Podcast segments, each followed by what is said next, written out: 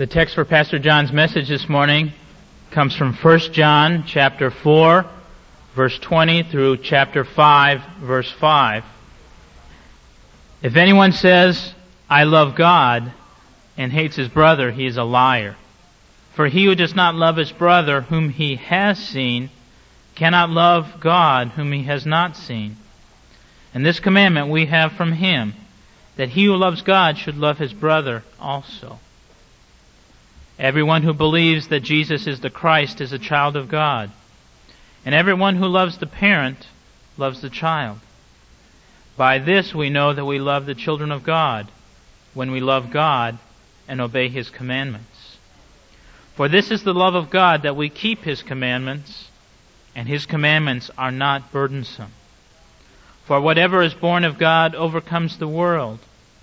And this is the victory that overcomes the world, our faith. Who is it that overcomes the world but he who believes that Jesus is the Son of God? Suppose that you have a Christian friend who you think is doing something wrong, at least wrong as far as you can judge from Scripture. How would you answer if he said in response to your admonition, I know that it's not what the Bible specifically commands, but I think it is the most loving thing. And since love is the highest ethical norm in Scripture, therefore I think what I'm doing is right. That kind of reasoning is very widespread among Christians today. It's a kind of catchphrase ethics, I call it. You go into the Scriptures, you find a catchphrase like justice, peace, love, kingdom of God. You draw it out, you fill it up with the meaning of your agenda, you turn it back on Scripture, and you cancel out specific commands with it. In other words, a principle that has biblical sanction is taken out, but the detailed contours of the principle that are provided by the specific commands of Scripture are neglected or ignored, and in their place are put your own special agenda or your social agenda. And then with that norm now, you go back to the Scriptures and you sift out the commands that fit and the commands that don't. It's an easy mistake to make because we do have to function with principles often. The Bible doesn't begin to address every moral dilemma you face from day to day. Not in any particular terms. You have to take principles often and apply them to situations that seem quite different from what the Bible was talking about. But it seems to me that what's happening today in all kinds of moral issues is that in the name of certain biblical principles, the actual commands of Scripture, the actual specific teachings of the Bible on certain matters are simply being rejected. In other words, principles are being taken over from the Bible, the actual content of those principles given by the more detailed examples of Scripture are not accepted, but rather the principle is fleshed out by other things. And I want to give some examples in a few minutes, but first, let's go to the text and see whether or not this passage of Scripture addresses this issue as clearly as I think it does. We're going to skip over very quickly verses 20, 21 of chapter 4, and verse 1 of chapter 5, because this is old material. But let me sum it up for you as, as best I see it.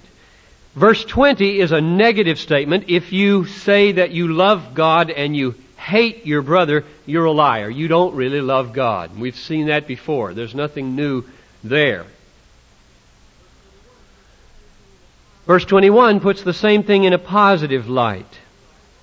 He who loves God should love his brother. And verse 1 of chapter 5 says the same thing ultimately. It says that if you love the parent, that is the one who begets children, then you will most definitely love the children. So the point of verses 20 through verse 1 of chapter 5 is an old point, namely that the test of the genuineness of your love to God is whether you love His children, whether you love your fellow believers or not. That's what this book has been about all the way through. But now let's come to verses 2 to 3 because here something is startlingly new. Nowhere before in this letter have we seen anything like this. Verse 2 By this we know that we love the children of God, when we love God and obey His commandments. For this is the love of God, that we keep His commandments, and His commandments are not burdensome. Now that's a brand new issue. It is so different, we are prone to say, this, I must have read it wrong. I've got to go back and read this. By this we know that we love the children of God when we love God. He got it backwards. He didn't mean to say that. Really, he meant to say, by this we know that we love God when we love the children of God, right? That's what this book is about. Testing your love to God by whether you love people. That's not what he says. The new thing here is that John is telling us you can also get deceived about whether you're loving people. You may think you're loving people, and you're not loving people. How can you know if you're loving people? That's what verse 2 is about. By this, we know that we're loving people. How? When we love God and keep His commandments. And His commandments are not burdensome. Now, this is worth thinking about. This is something very, very new. What is the test so that you can have a strong assurance in your conscience that when you do something for somebody, you're not deceiving yourself, but that it's really love? I think the test that John gives would go something like this. By this we know that we love the children of God and then he says, when we love God, but he defines love for God in two ways so that we can get a handle on it and use it as a test.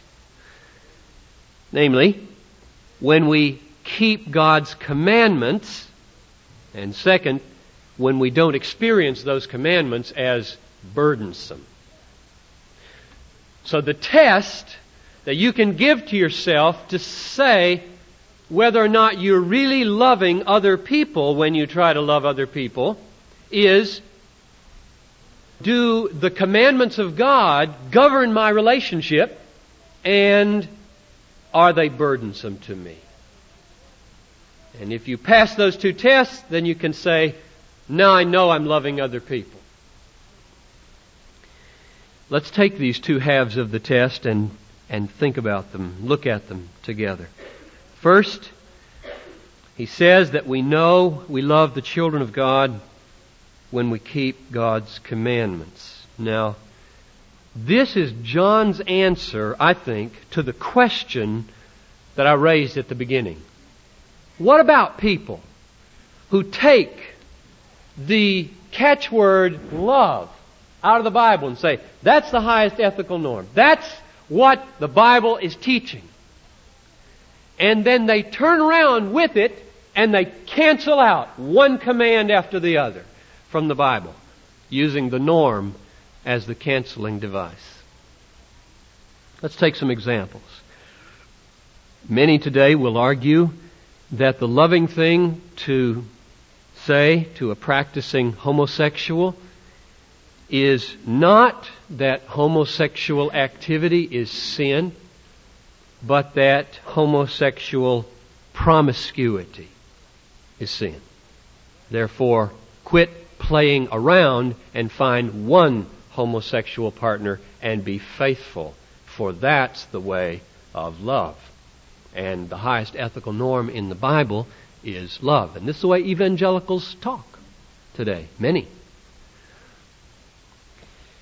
John would say that when you take the ethical norm of love and turn around with it and cancel out Romans 1, which teaches that homosexual activity is contrary to nature and brings the judgment of God upon people, you are not acting in love. By this, we know that we love homosexuals when we keep the commandments of God in that relationship. Another example church discipline. If a church member is involved in open and persistent and unrepented sin, what will love dictate? Having pled with a person privately, having pled with a person in group, having pled with a person from the church, and the person remains unrepentant and resolute in the intention to follow through with this sin, will we obey the commandment to God in Matthew 18:17 to exclude the person from our fellowship?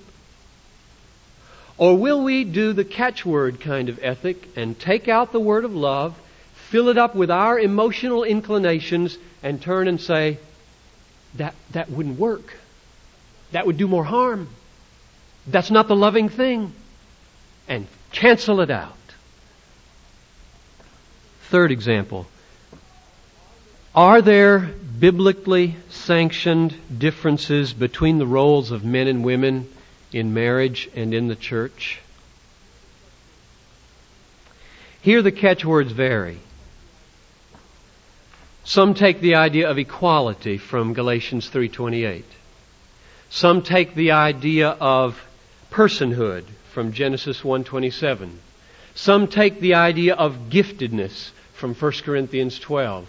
Some take the idea of love. And the effect of the catchword methodology throughout the feminist movement is to cancel out Ephesians 5 and to cancel out 1 Timothy 2. When the scripture says the husband is the head of the wife, as Christ is the head of the church, his body, as the church is subject to Christ, so let wives be subject in everything to their husbands. Husbands, love your wives as Christ loved the church. In other words, when the scripture teaches that there is a role distinction between husbands and wives, modeled after the role distinction between the church and Christ, the typical feminist response is that contradicts personhood. That contradicts equality. That contradicts giftedness. That contradicts love. Cancel it. Millions. Most evangelicals today follow that methodology and it's given some semblance of scholarly credence with arguments that cannot stand close examination. John would say, if you want to know whether or not you have loving ideas about the way a husband and wife should relate to each other, ask yourself are you keeping the commandments of God in relationships like that? One final example. I was listening to the radio on the way home from the hospital on Wednesday, and I heard a radio authority, not James Dobson, for whom I have the highest regard, advising a young mother who called in on the radio show to say, my two and a half year old son says no when I tell him to put his arm in his sleeve. What should I do?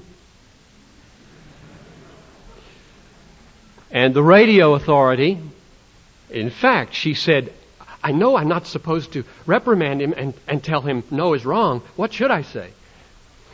He said, Well, you're absolutely right about that. You should not discipline him and reprimand him. Here's what you should try try telling him a story And when you've diverted his attention, slip his arm in, in, in the sleeve.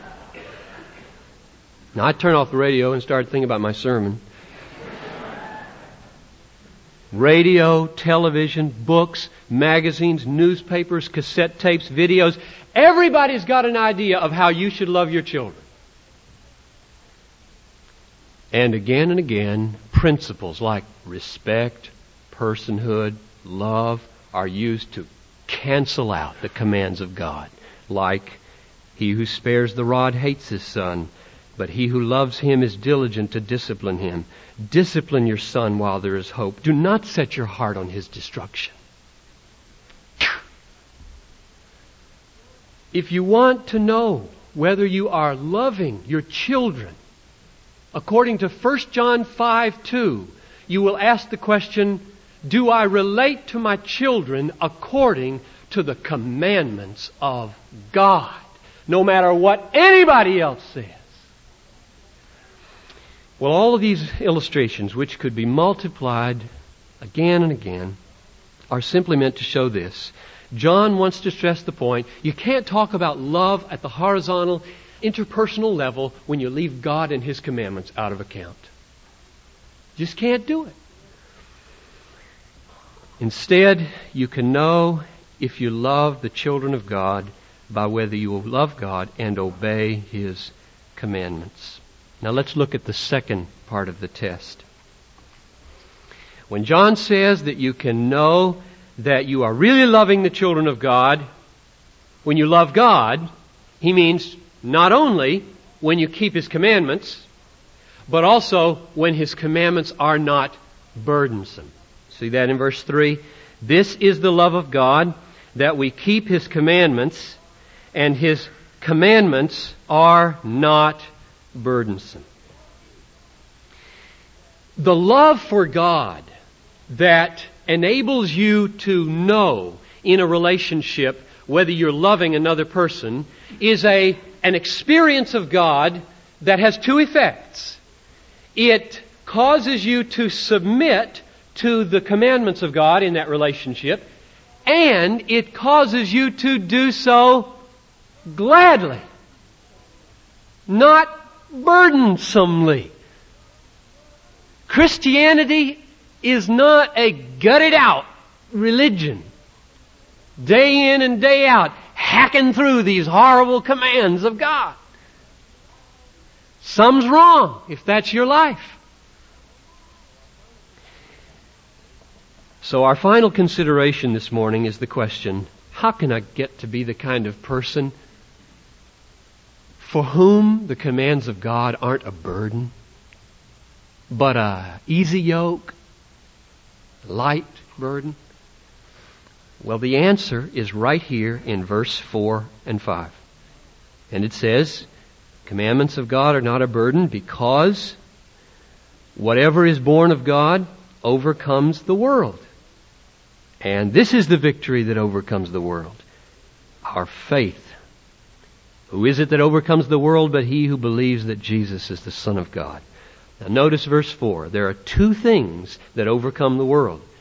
That which is born of God and your faith. And we've seen again and again in this book how those two things are related. So the, the sequence of event would go like this. Almighty God, by His Holy Spirit, quickens the heart of a fallen and dead person and causes that person to be born anew. The first twitch of life in the new child of God is to believe in the Son, to see for the first time how delectable are the promises of God. And when faith is put in Jesus Christ and all His good promises for us, the effect is that the world is toppled in its power. We conquer, we overcome the world, and the effect of overcoming the world is that the commandments of God are no longer a burden. Now let's get inside this and just see how this works for just a minute. What's the connection between the burdensomeness of the commands of God and overcoming the world? Because verse 4 says, if you overcome the world, they're not burdens. Here's the way I understand it. It seems to be that uh, There's a twofold thing at work here. The world and your heart conspire to make the commandments hard to keep. The world says,